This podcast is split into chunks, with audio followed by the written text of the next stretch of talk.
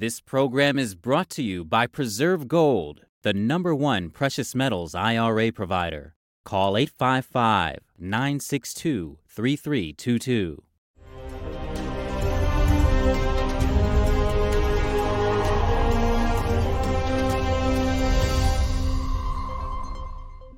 78 years old and facing a life sentence. That's the situation of one U.S. citizen just convicted by a Chinese court.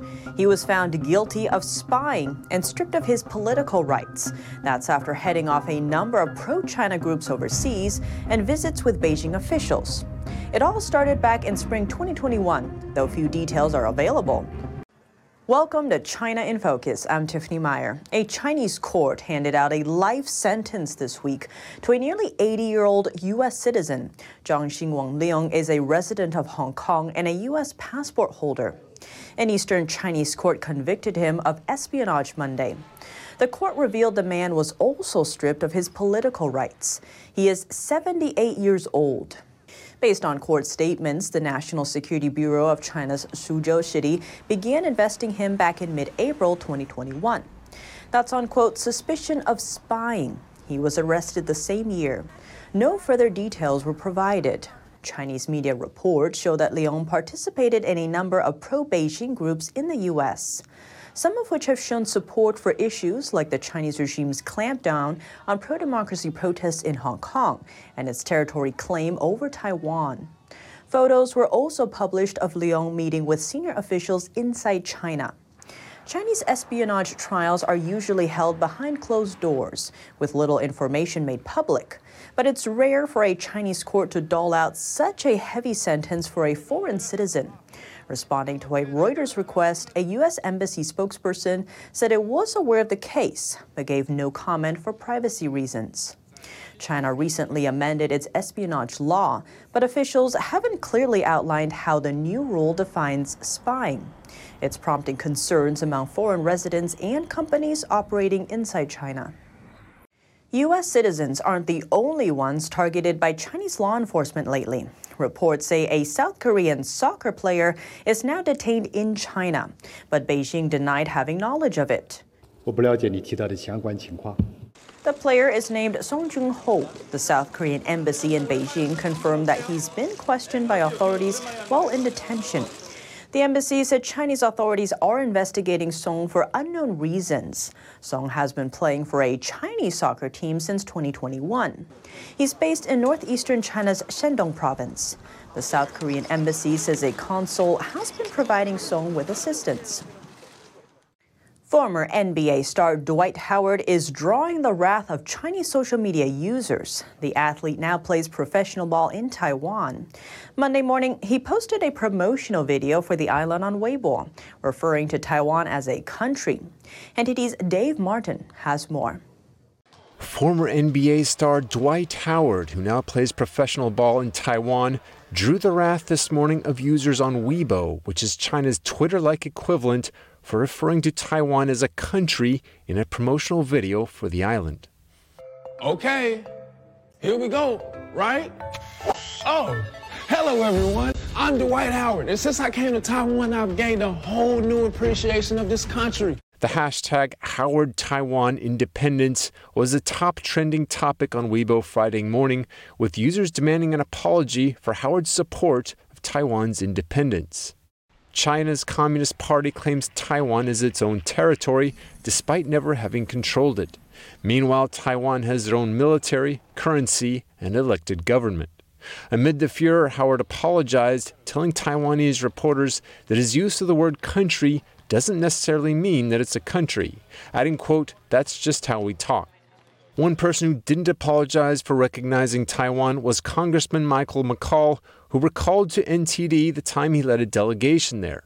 McCaul, though, said before leaving he received a threatening email from the CCP warning him not to go, but he still went. Once I landed on the island, uh, I got briefings from our military that they were starting to surround the island with an armada of battleships, and they were trying to intimidate me, but we're not going to let them intimidate us.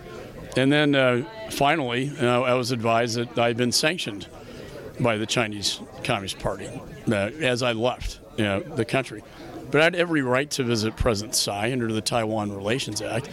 Um, and quite frankly, I view it as a badge of honor. Under the U.S.'s One China policy, Washington acknowledges Beijing's position that Taiwan is part of China, but has never recognized their actual claim of sovereignty over it. Dave Martin, NTD News.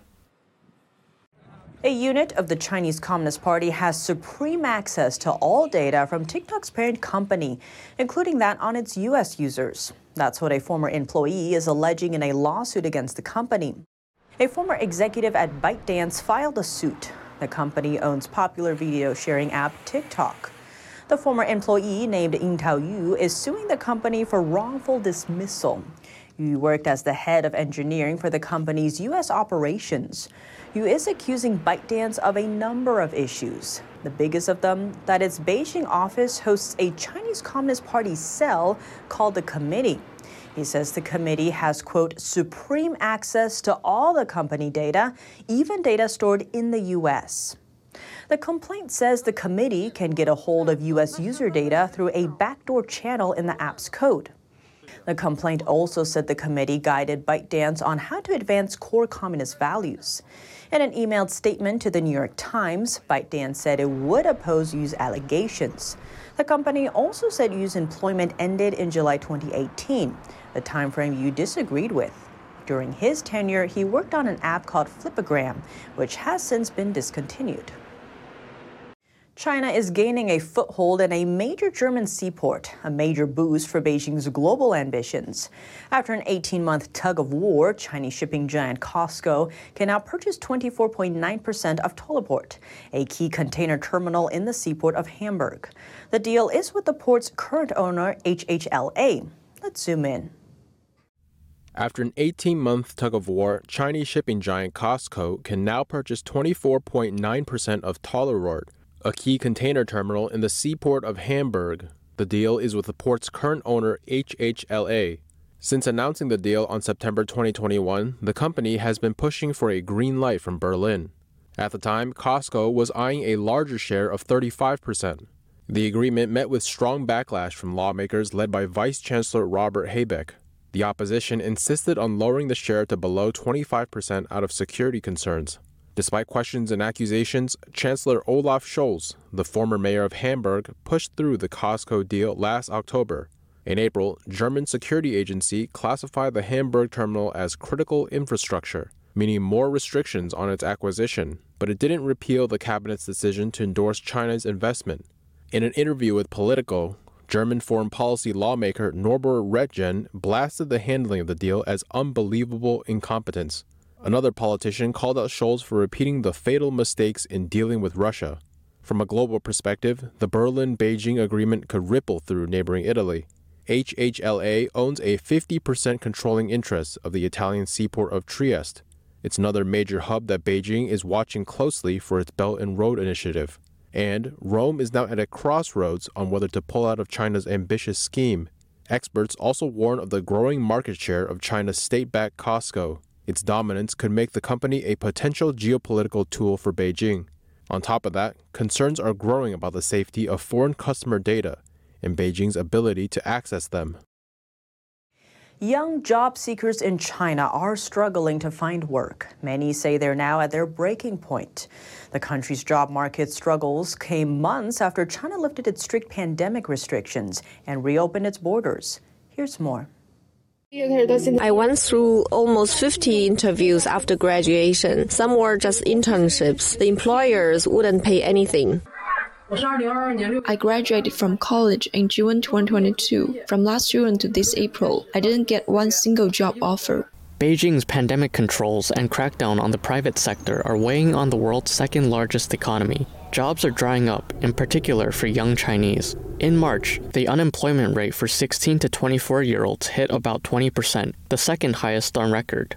The peak came in July of last year. In a video posted on social media, a young woman says a friend of hers graduated from Berkeley with a master's degree, but hadn't been able to find a job in China for four months. She added that another of her friends was looking to hire a barista for his cafe. He offered less than $900 per month for a six day work week. Over a dozen applications came in the first day the job was posted. All applicants were college graduates. 30% had studied abroad. Authorities are shifting the blame to jobless graduates, urging them to put aside their career aspirations and take low skilled jobs. But parents are reluctant given the high cost of a college education. Meanwhile, the disillusioned young adults are losing confidence. I came to this electronics factory after graduation half a month ago. My job is simply to drive screws. I often doubt that it's worth coming here.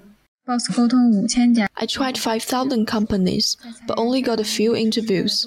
Layoffs and failed interviews drove me to self denial and drained my motivation. The pressure that came over me kept me awake all night long. With this year's graduation season fast approaching, more than 10 million college students are entering China's job market. That figure, plus 1 million overseas graduates coming back home for opportunities.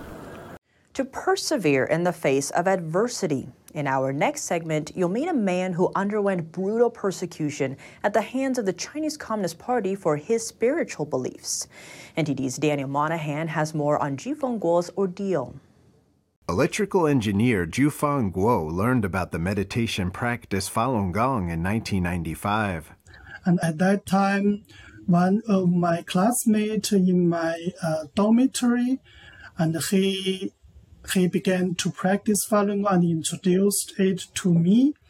He played often the music in my dormitory, and so I like this peaceful music.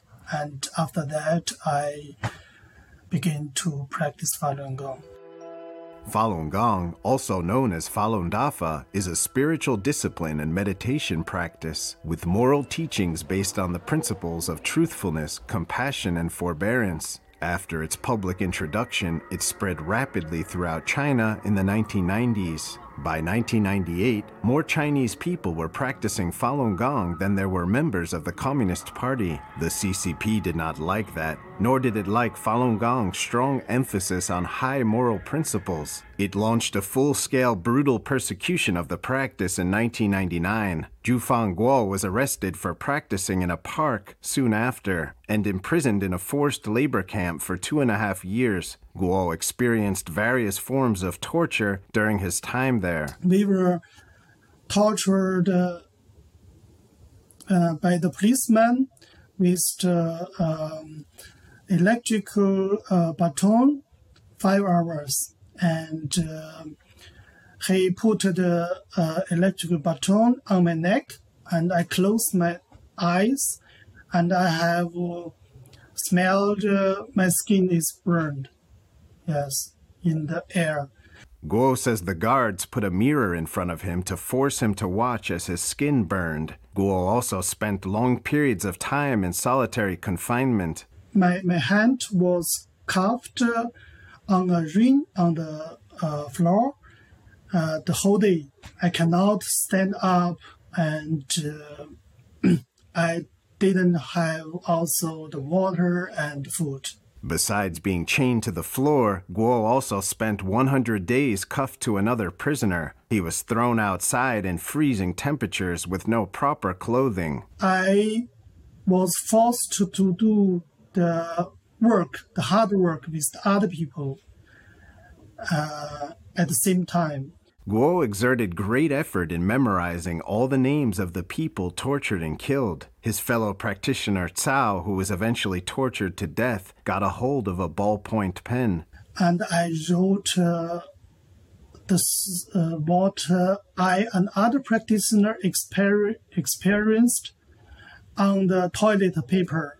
After carefully writing nearly 3,000 words of testimony, a fellow prisoner offered to help him smuggle it out. All info was later published online for the world to see. Guo was eventually released after a 24 day hunger strike had him on the verge of death.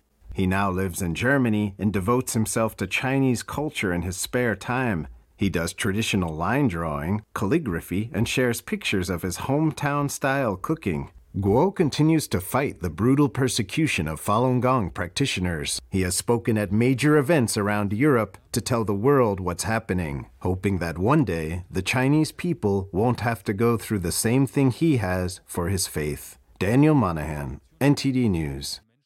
Coming up, the U.S. or China? Which superpower will lead the future international order? That's as issues like geopolitics and energy get pushed into the spotlight. We spoke to Fred Zeidman, co chair and director of Council for a Secure America, for his perspective. His comments after the break here on China in Focus.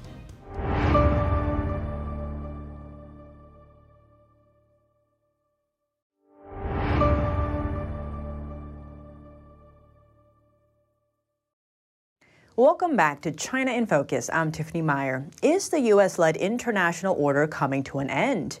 And will Beijing pick up the lead? We hear from Fred Zeidman, co chair and director of Council for a Secure America, to learn more.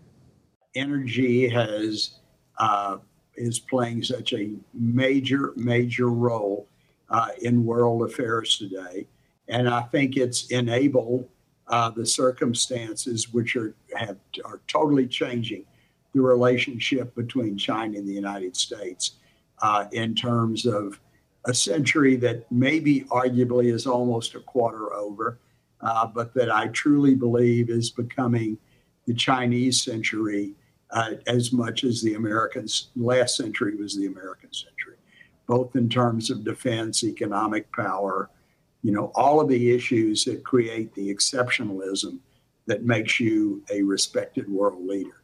Uh, and those things are all in in uh, are all in uh, shifting these days, and a lot of that has to do with energy. So, my pleasure to come on and discuss this. In terms of energy, there does seem to be a lot happening. Afghanistan is in the headlines a lot. Earlier this year, of course, we saw the Saudi and Iran deal that was brokered by Beijing or by the Chinese Communist Party. And that seems to be quite different from the past, where we saw more of a U.S. led effort in terms of, say, diplomacy or in terms of the Middle East. You had the Abraham Accord. So, what do you see happening especially in the Middle East, between the U.S. and China, kind of taking the role there? Well, we had a century, for lack of a better word, although uh, we were very much dependent for a great deal uh, of that on uh, U.S. energy supply. Uh, and, you know, obviously the United States uh, was the truly the only major factor in the world because of our military strength. And we talked about American exceptionalism. Uh, and then all of a sudden, uh, we became energy independent. So not only uh, uh were we not dependent on foreign oil, uh, we, we, had no dependence on them. We didn't need to import. We were importing about 25% of our daily requirement uh, of oil from the Middle East which meant we had to at least pay attention to them. And uh, then all of a sudden, uh, we get to a point where we see a, a, production of oil starting to decrease because of administration policies here in the United States. Uh, number one, it started day one uh, with the shutdown of the Keystone Pipeline because so much of this oil that made us independent, number one, is coming out of uh, uh, the Bakken Shale and the formations up in North Dakota, South Dakota, and coming out of Canada. So all of a sudden, you can't get all of uh, the natural gas or oil down to the refineries. There's only so many trucks, there's only so many trains, and, and there's no new pipeline. So all of that starts to disappear. Then we start to get into uh, uh, geopolitical issues uh, and who is standing there uh, but China. China, the largest consumer, and China to this day, I, I, I, I can't believe it, but has no internal.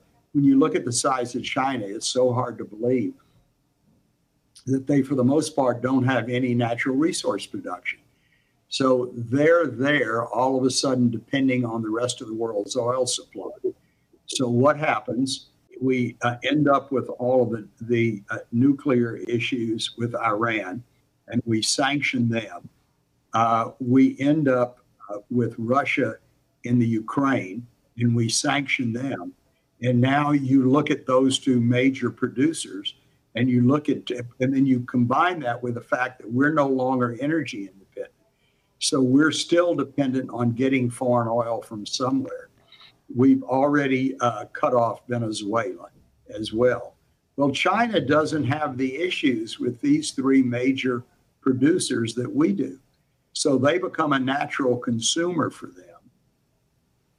They become the major consumer, and the three countries that have been totally impoverished uh, by our sanctions all of a sudden are back at full production because China is, it, it, it, again, uh, has a willingness. They have a supply problem, as we did, and now they've got a great source of it because Russia is not uh, supplying uh, all of Western Europe. They still, Russia, I mean, Western Europe is still, if you look at the NATO countries, if you look at the countries that arguably have been the non communist countries, except that they have been so dependent uh, on Russian oil. And they don't join the United States in support of Ukraine because they can't afford to alienate Russia. So all of a sudden, China, who is uh, the, the, the, the, big money uh, behind all of this, now uh, has an ability to uh, uh, uh, cement relationships with these countries that are anathema to the United States, but are looking for a friend, and China can be that friend. And Fred, given all of that, is there anything the U.S. can do now to either reclaim that dominance or keep its position? What should the U.S. be doing? Well, there are any of a number of things. Number one is we most must become energy independent again. We cannot be uh, uh, totally dependent on foreign oil like we are now. Uh, because what happened to us before is the Saudi Arabians uh, and Russians got together. I, I think, I don't know, I can't guarantee there was collusion there, but all of a sudden on one given day, oil prices dropped from 60 to 20.